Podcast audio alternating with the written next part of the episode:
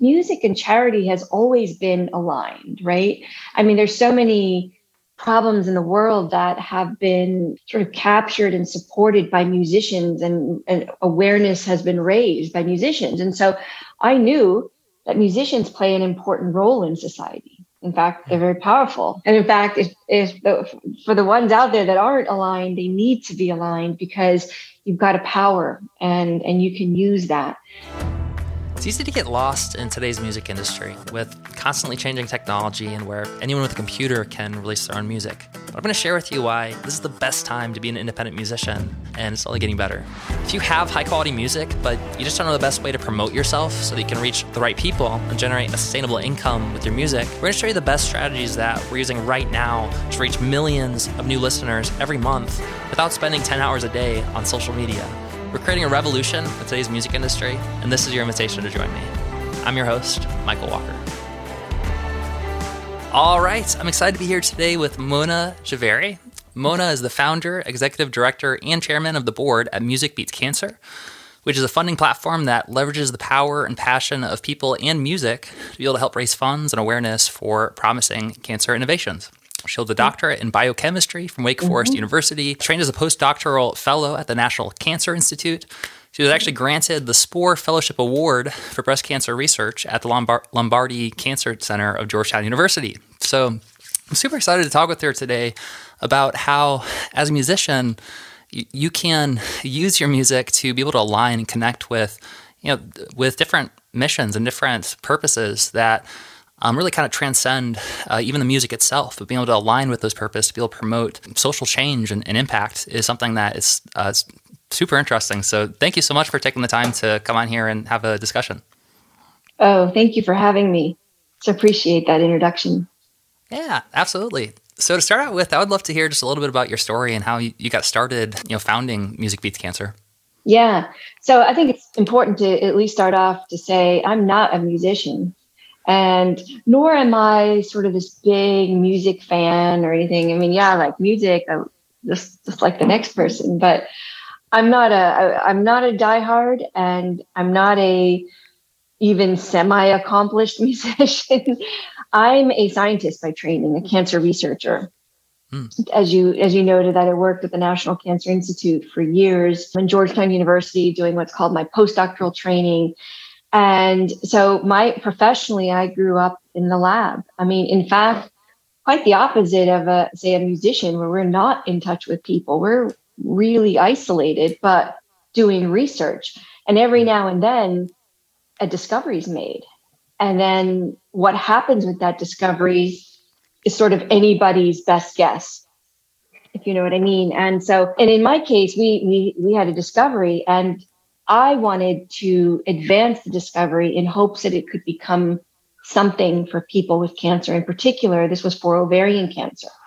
And as you know, ovarian cancer is a very deadly cancer. And so that was the idea is it, it, it, my, at the time after we made this discovery is I want to advance it. But the only way for me to, to what we call commercialize the science is to leave academia, spin out a company become an entrepreneur, build a startup, hire some people, you know, raise some money, do that that whole thing. And it's not trivial. And in fact, it takes a totally different hat, right? You go from being someone quiet in the lab to then somebody who has to be out there and talking about what you're doing and raising money and and being compelling.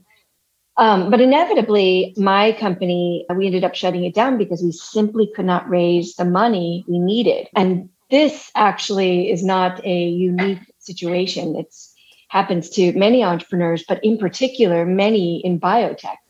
And the mm-hmm. problem with the ones in biotech is that once you shut a company down, there goes the great idea. It, it's no longer available to help anybody.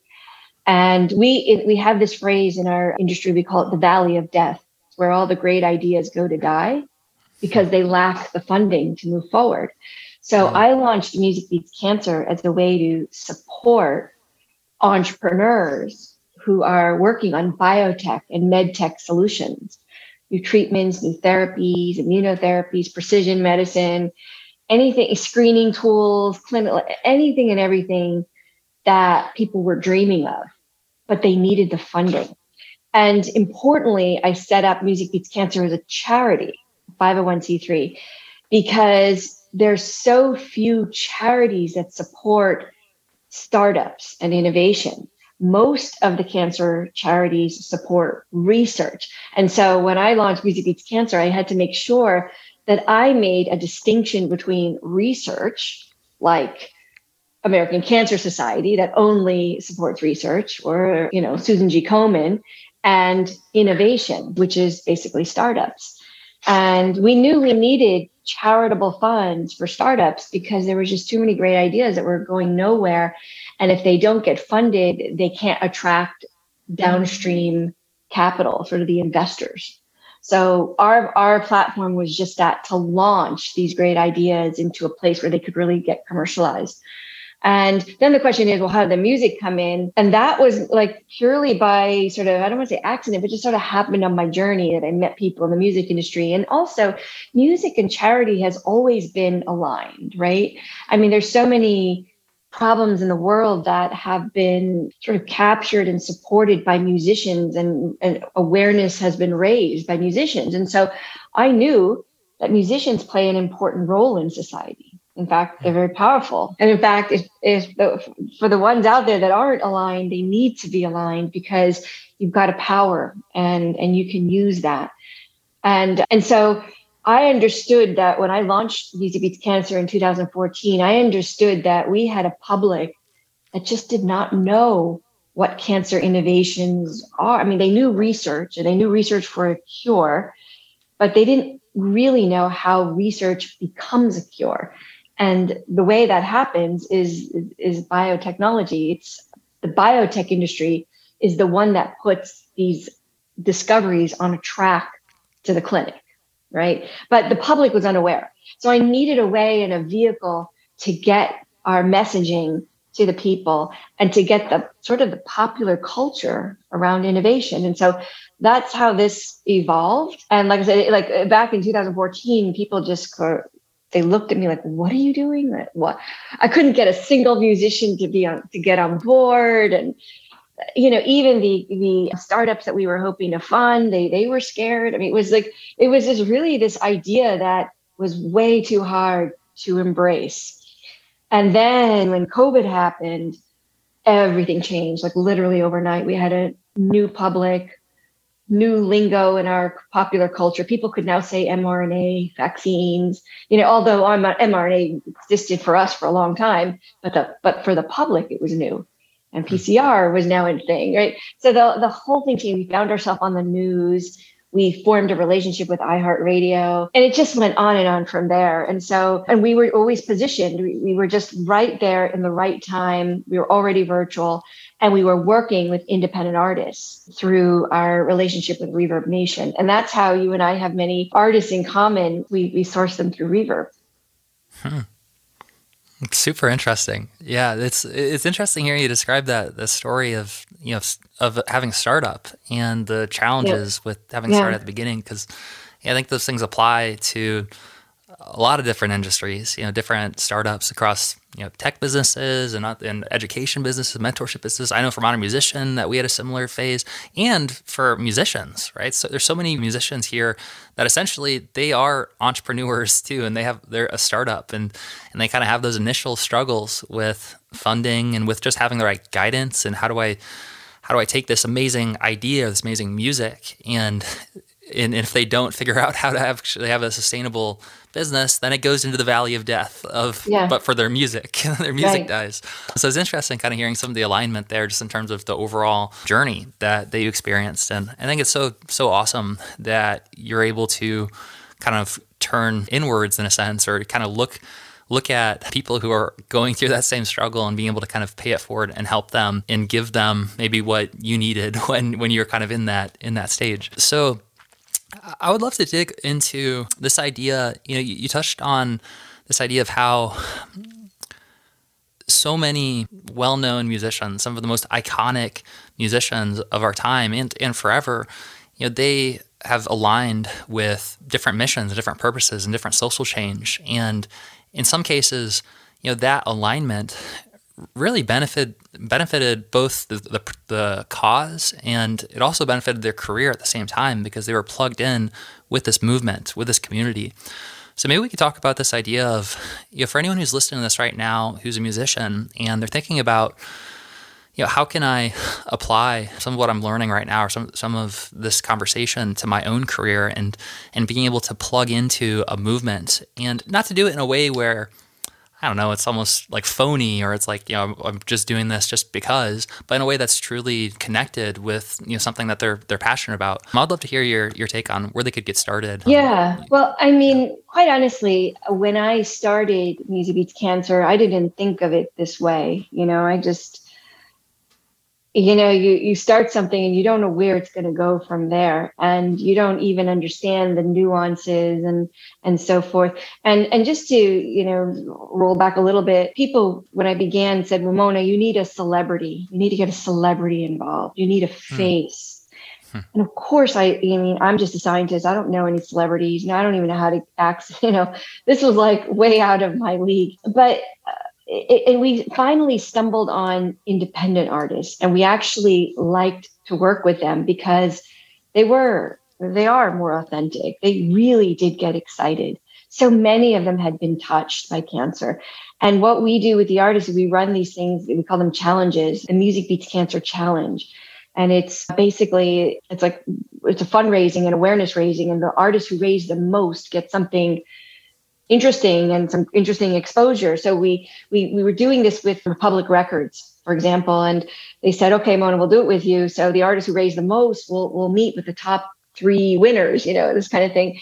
And artists love that, you know. And we also did it with iHeart, where we were putting artist songs on the radio, or we this we have one coming up. Um, where we're going to put the artist video on the jumbotron at the iHeart Jingle Ball, but it's this amazing exposure. Uh, but one of the things I learned in this process is as we were sourcing our artists, I actually spend 10, 15 minutes with every single artist explaining this is who we are, this is what we're about, love to have you on board.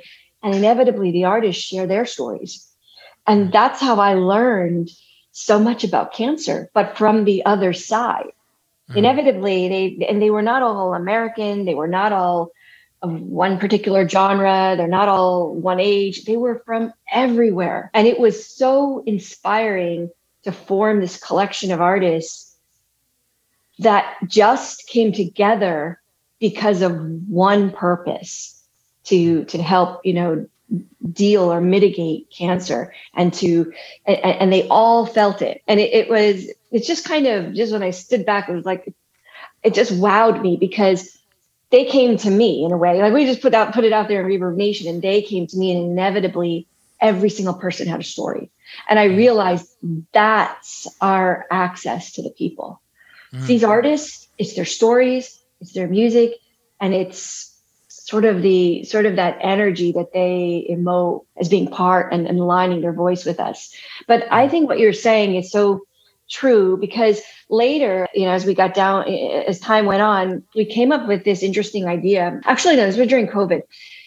We said, you know, let's do some events, but let let's do some virtual events. And I came up with this idea of, and we called it virtual tributes, where we would do a, a concert of sorts or a tribute, but to a music icon who had died of cancer.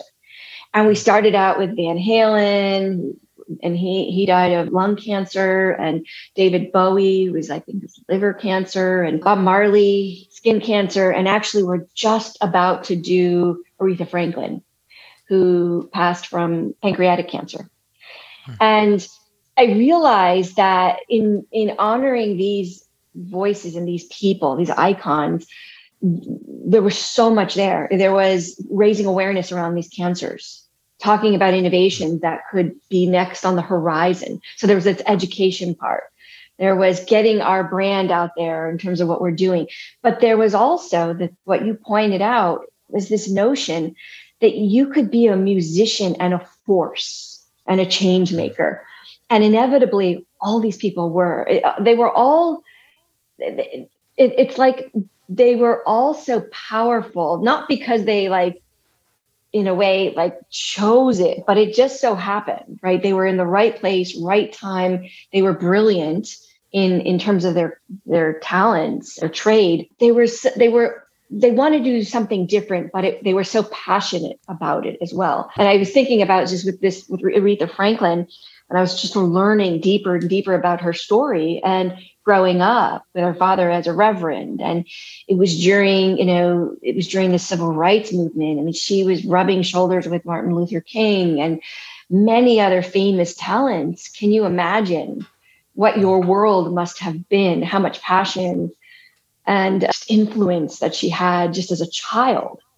Um, and she was so prolific and, and profound. And I think she will be remembered, you know, for generations from here on. So I think what you say is so true. It's like you will embody for, for artists to embody what what impacts you you know is is so extremely powerful if not for you and your brand but for what you can do you know for the world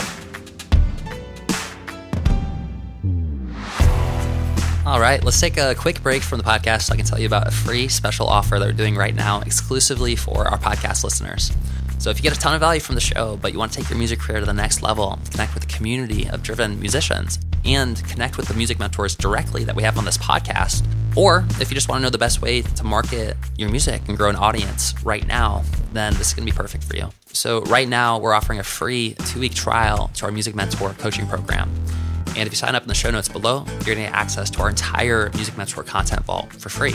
The vault's organized into four different content pillars. The first being the music, then the artist, the fans, and last but not least, the business. When you sign up, you'll unlock our best in depth masterclasses from a network of world class musicians and industry experts on the most cutting edge strategies right now for growing your music business. On top of that, you'll get access to our weekly live masterminds where our highest level modern musician coaches teach you exactly what they're doing to make an income and an impact with their music. Then, once a month, we're going to have our Music Mentor Spotlight series. And that's where we're going to bring on some of the world's biggest and best artist coaches and successful musicians to teach you what's working right now. And one of the most amazing parts is that you can get your questions answered live by these top level music mentors. So, a lot of the people that you hear right here on the podcast are there live interacting with you personally. So, imagine being able to connect with them directly. On top of all that, you'll get access to our private music mentor community and this is definitely one of my favorite parts of Music Mentor, and, and maybe the most valuable, is that you're to have this this community where you can network with other artists and link up, collaborate, ask questions, get support, and discuss everything related to your music career. So if you're curious and you want to take advantage of the free trial, then go click on the link in the show notes right now and you can sign up for free. Uh, from there, you can check out all of the amazing content, uh, connect with the community, and sign up for the live masterclasses that happen every week. This is a gift for listening to our podcast, supporting the show. Um, so don't miss it out. Go sign up for free now, and uh, let's get back to our interview. Mm. so good. Yeah, you know, it seems like music. It, it's really one of the best ways to communicate a shared emotion or experience and yeah. to be able to bring people together around that. So it sounds like one of the one of the main benefits, one of the main things that you noticed through doing these campaigns with, with musicians, that they all had their own stories to share, and probably some of them were like really moving. They, they've had they've touched cancer in one way or another in their lives, and their music can reflect that. It can reflect that emotion from a very authentic place, and it's a part. It's connected to everyone who doesn't necessarily have a voice to be able to express and share you know what they've gone through they're they're able to give a voice to that. And it's really really interesting. What do you think for so when it comes to i mean there's certain like this the movement around being able to help heal cancer which has you know affected so many people and and killed so many people is such a worthwhile cause. And it, and it seems like you know there's it's only a benefit to everyone. Like if if we can shine a light and we can you know, help spread a movement to innovate and help to, to solve cancer. But i also i think probably the people who can really relate the most and the people who have their own stories who they've touched it in their own lives or they've been through something are probably the people who's who are naturally feel attracted to you being a part of that that movement. And so i'm I'm curious what what your take on would be for, let's say that someone is listening to this right now, and maybe they personally have never really been affected by by cancer. No one in their in their life, like their close their close family, has like they haven't lost anyone to it. What would you recommend, maybe as like a, a starting point for contributing to a greater cause. So being able to connect with, you know, a mission or a cause or a purpose that that's greater than them on their own. Where where should they even get started finding, you know, the right discovering the right kind of cause to connect with?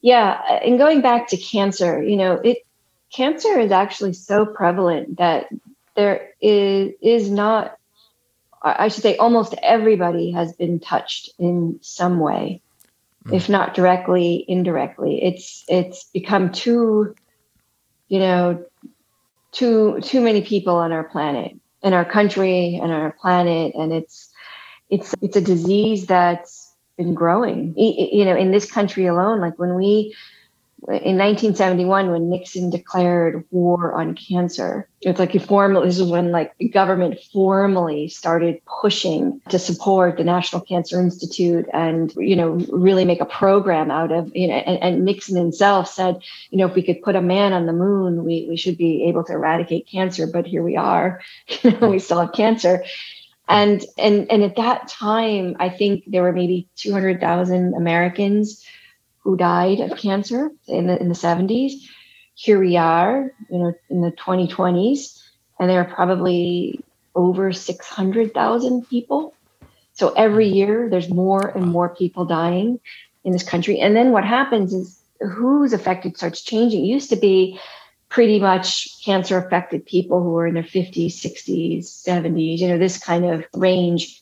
But now you see younger people with cancer and rarer cancers becoming more common. And, and the fact of the matter is, cancer is really hundreds of diseases. It's not just one. And that's why when we do le- lose ideas in the valley of death, that was an idea that could have helped somebody because there's so many, you know, cancers that are not addressed. Mm-hmm. So it, it, it becomes a, it's not just a loss for the company, you know, that, that, you know, sort of went out of business it's a it's a public health crisis. It's a loss for people and for society. So so so I, I think, you know, from that perspective, I just think everyone's affected. But I also think that there is a role for people who aren't fighting a disease. There's a role for people to heal, especially for people who aren't fighting disease, to get on board. Hmm. Because they're not, they have the voice, they have the strength, they might have the resources, Whereas people that are battling and their families, they're they're depleted. And in fact, so many people who have cancer and their families have declared bankruptcy. I mean, it's a big problem. So I, I say the other way around. I say if you haven't been directly impacted by disease, maybe this is your call to action because we need the people that are standing that are strong to get up and use their voice. Mm-hmm. And I think what happens is and charities and so forth. I think the the these people are untapped because there's so many that actually care mm. and they don't know where to begin.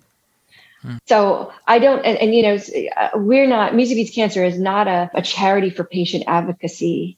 It's a charity for people to get around innovation to support the fight against cancer. But it, it, un, unlike, you know, charities that are sort of helping people who already have cancer you know and i think about healthcare as a is like a, a flood you know and in a flood you know you see people drowning. And what we normally do is we jump in and we try to save them or maybe we'll build rafts and form communities and try to save them. But what we really need to do is figure out how do we stop the flood to begin with. So we really need to be looking at how to deal with problems upstream rather than you know wait till people are sick and so forth and that's how i mm. see music beats cancer we're trying to deal with the problem before it happens and mm. it's a mm. tall order it is yeah that's it's really interesting hear, hearing your perspective on that and i've heard it described before you know ideally you want to work on if prevention because if you can prevent yeah. the problem before it happens then it takes much less resources to fix it while the inherent challenge is that if you're trying to prevent something before it happens, then the awareness around the problem may not be front and center because it's not a problem yet. And so it's much easier to if someone's currently in the middle of a problem, for them to see the priority and to see the challenge yeah. of it versus a better time for it would be around prevention. So definitely re- really interesting. And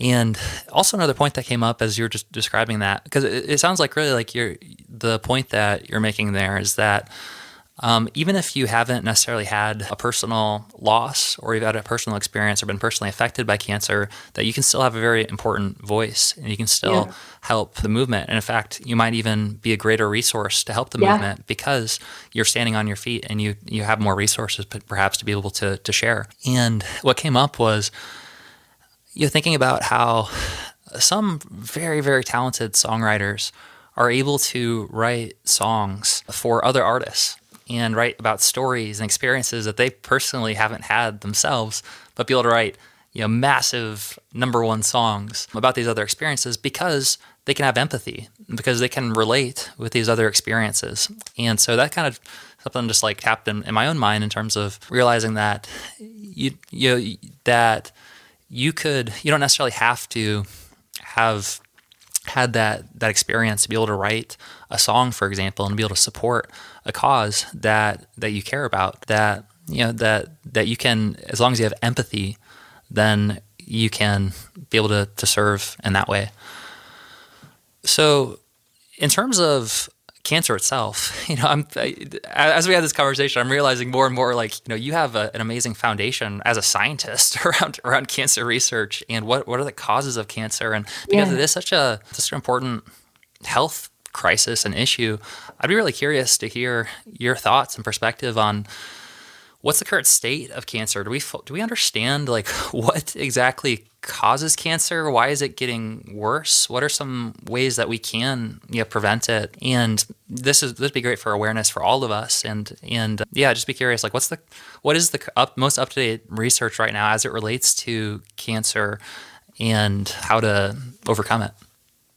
Yeah, I mean, it's like a loaded question. And because, you know, the fact of the matter is cancer is part of us and actually it's part of evolution. What is cancer but a rogue cell in your body that has mutated and now no longer conforms to the society of cells? So if you think we're multicellular beings, and and within our multicellularity we have organs and the organs are cells that get together and they do certain functions like the heart that pumps blood and the lungs that you know that enables you to breathe and but what happens when you have rogue cells? And they don't do that anymore.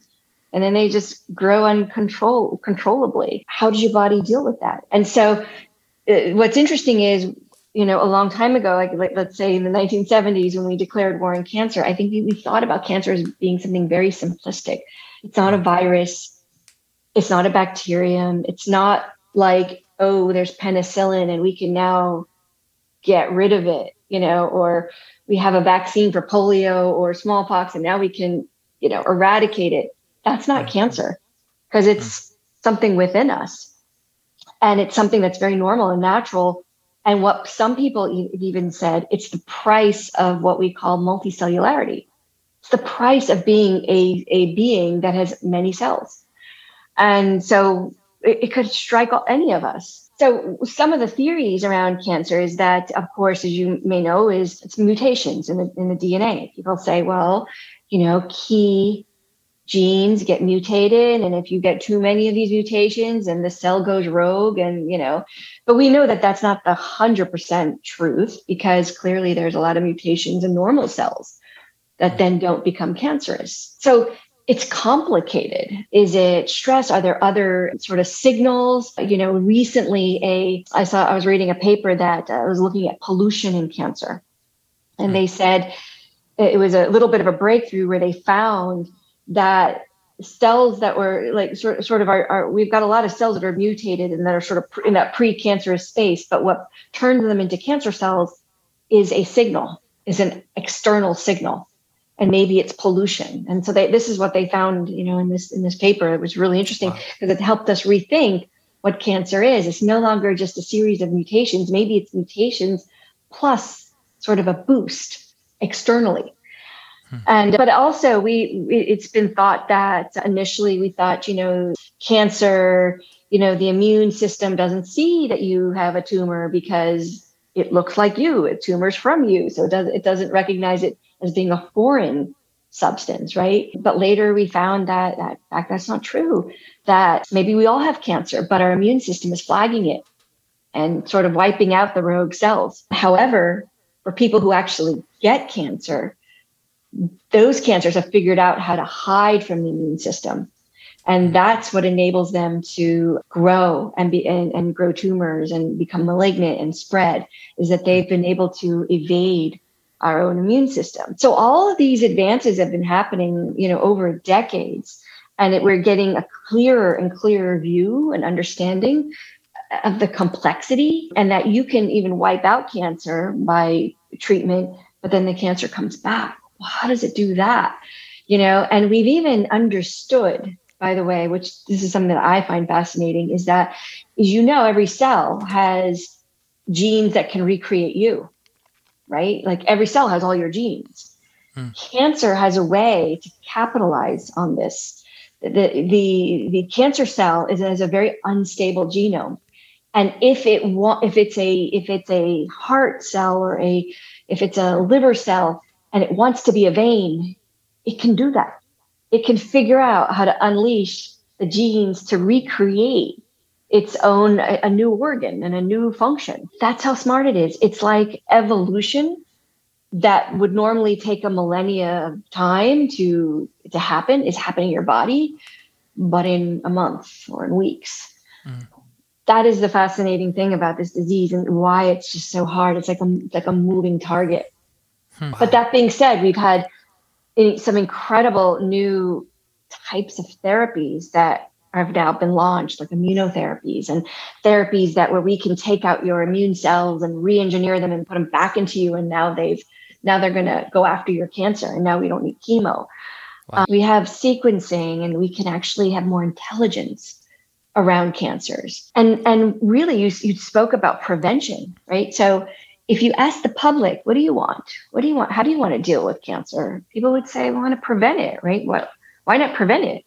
Because if you can prevent it before before we get it, or at least find it early, our chances of survival will be multi multifold across all cancers. But that hasn't happened. We don't have that many screening tools, and that has a lot to do with the finance around finances around cancer and what pharma is willing to do or not do. But then there's the public voice. And maybe this is where I see Beats Cancer being important because at what point does pharma and the government and investors and who normally make these decisions at what point do they just listen to the people's voice?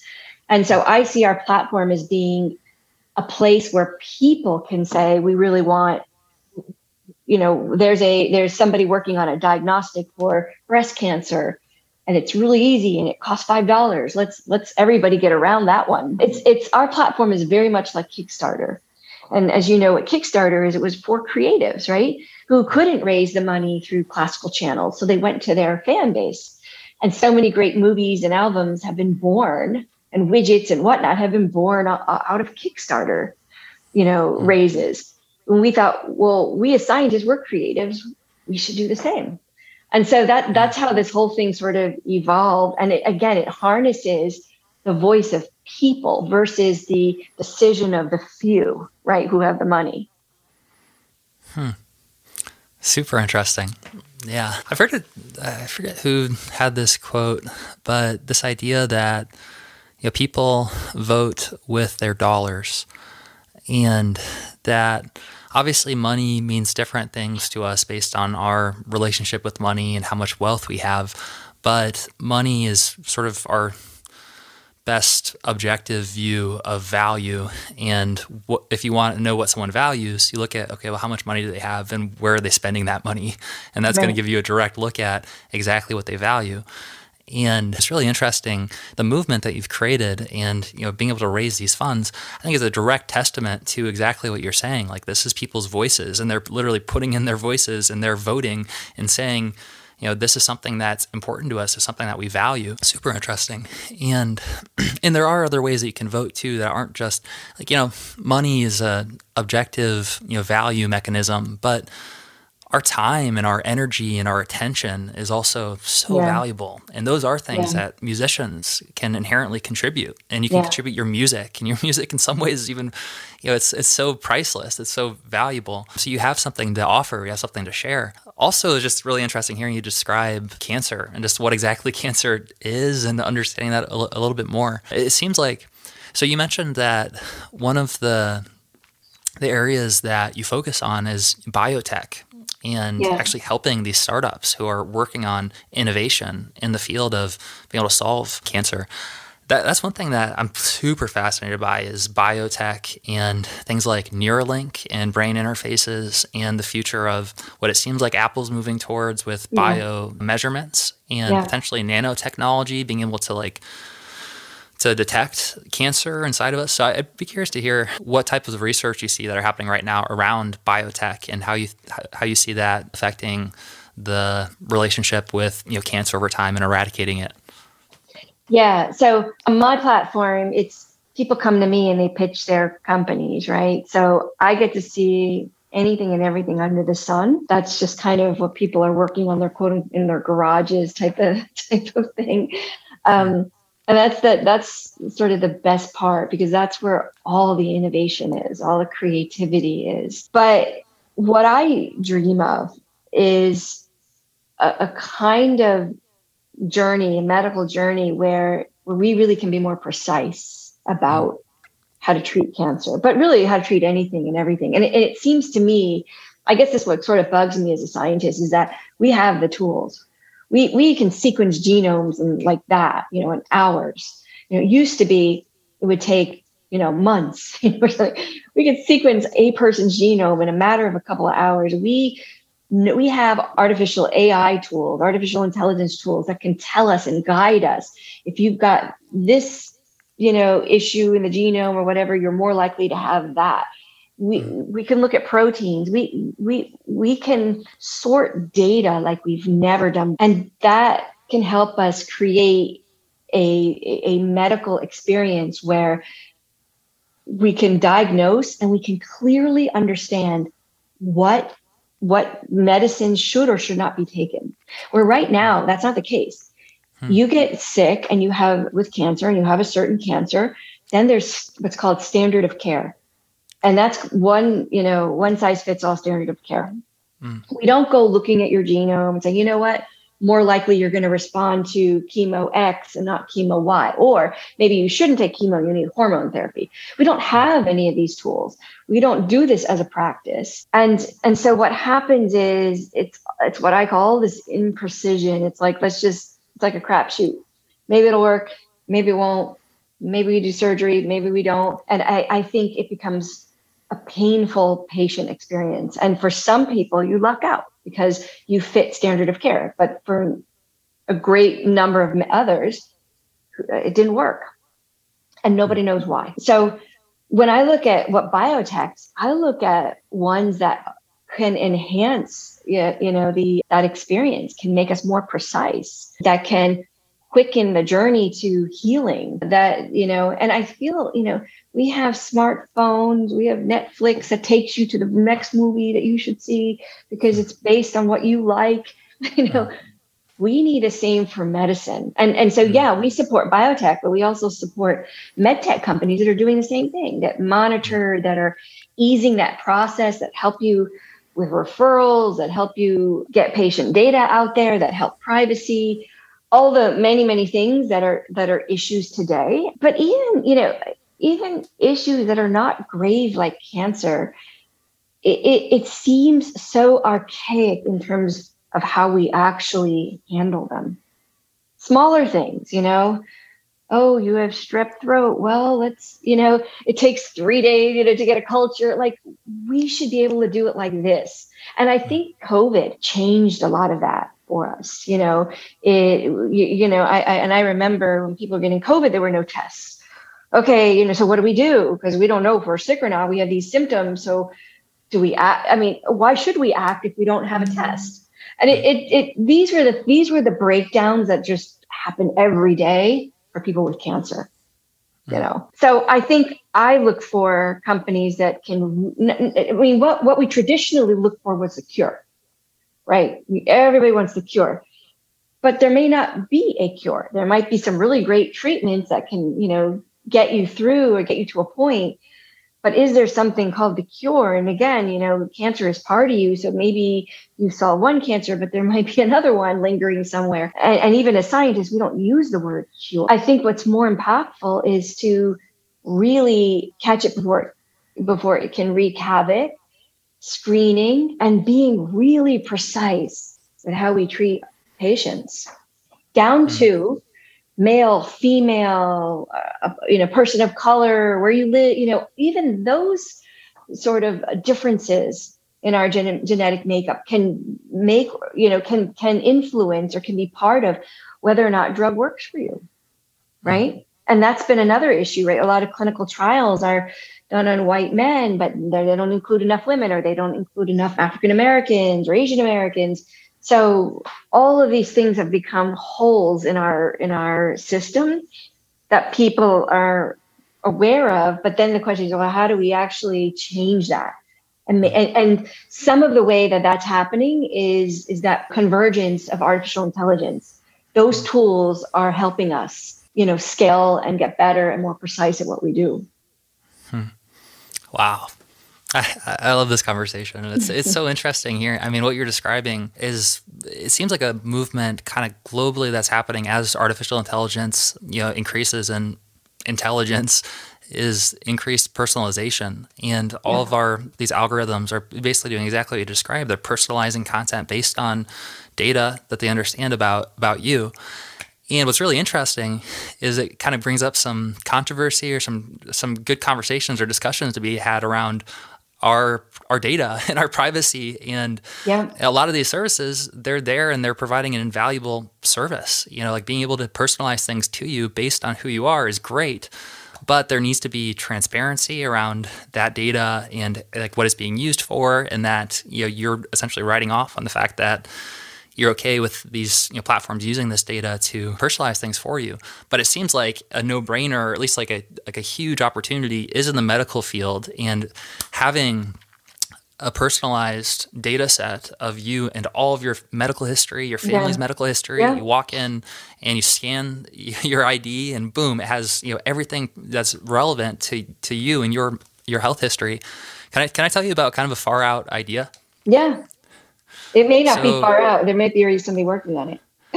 I'm sure there is. The fact that we're having this conversation right now, I've heard this like whenever you have an idea, it's it's like it's probably popping up. The bubble is popping up around the world. Like there's other people having the same idea because we don't live in a vacuum, right? Like we all live in the same. You know, we have the same inputs, um, or at least relatively.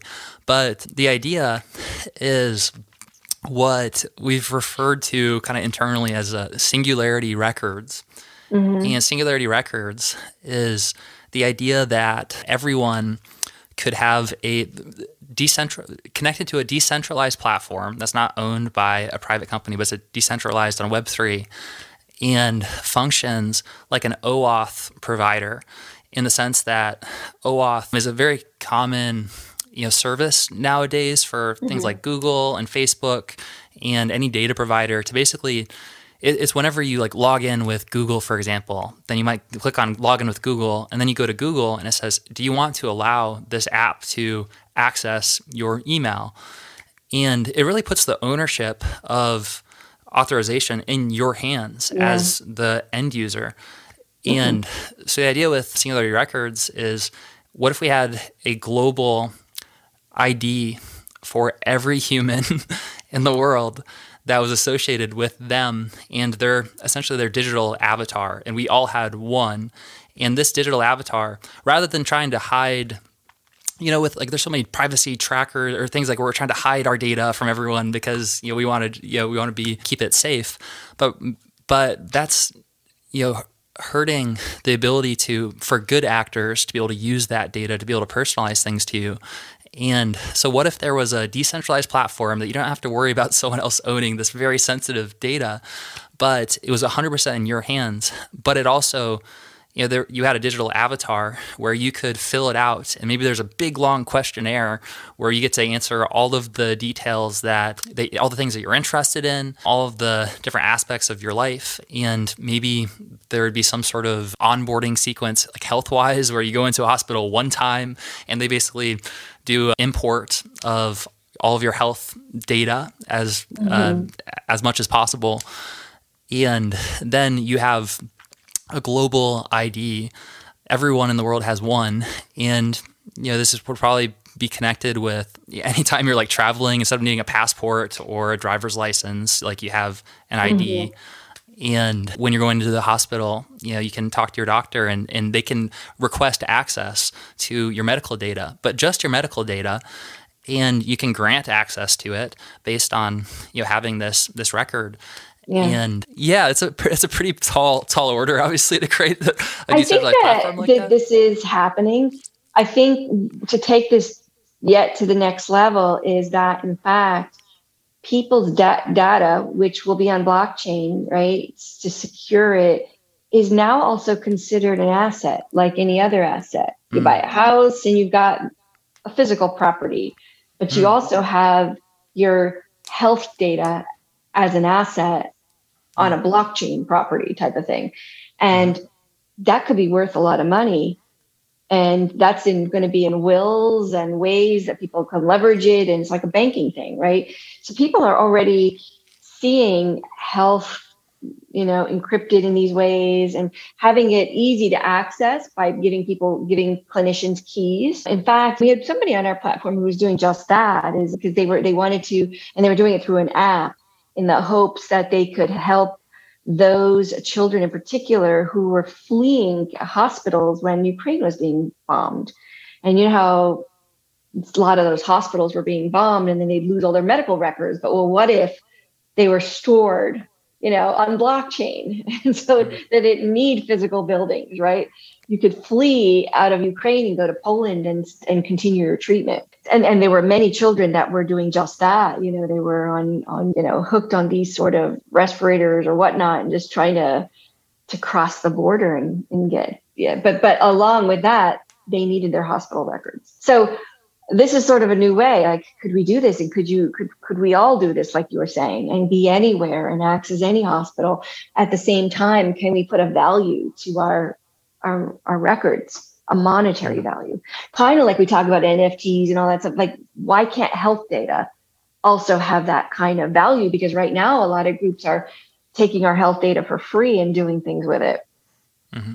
you know yeah, and spending you know billions of dollars on advertising for marketing intelligence and essentially doing yeah. exactly that like they're spending yeah. money to acquire you know data from relevant from relevant people. And you know maybe rather than having a bridge that you're paying in order to you know to guide you to the right person there's you know you're able to directly pay that money to the to the end users. Yeah super interesting. Yeah and it kind of brings up the question too of man like how how could we organize that in a secure way? Because it's so like having that that data like how do we make sure that there's that there's not an owner of it that you know can I don't know like it, seems like it's really important to make sure that the end user data is in the hands of the the end users as opposed to in the hands of a specific government for example true, maybe. true.